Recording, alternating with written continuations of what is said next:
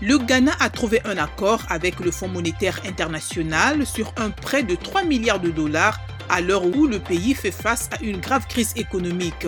C'est un programme triennal au titre de la facilité élargie de crédit qui vise à rétablir la stabilité macroéconomique et la viabilité de la dette tout en jetant les bases d'une croissance plus forte et plus inclusive, précise le FMI. Cet accord doit maintenant être approuvé par le conseil d'administration du FMI.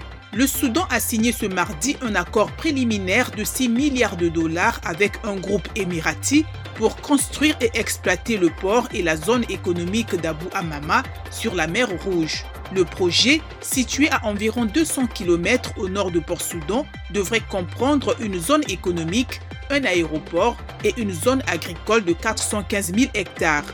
Le ministre soudanais des Finances, Djibril Ibrahim, affirme que le pays aura droit à 35% des bénéfices de la nouvelle infrastructure.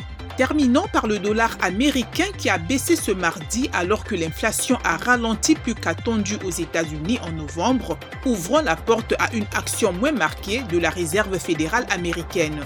Le billet vert a perdu 1,05% pour s'échanger à 1,0649 dollars pour 1 euro et en forte baisse face à la livre sterling britannique ou au yen chinois.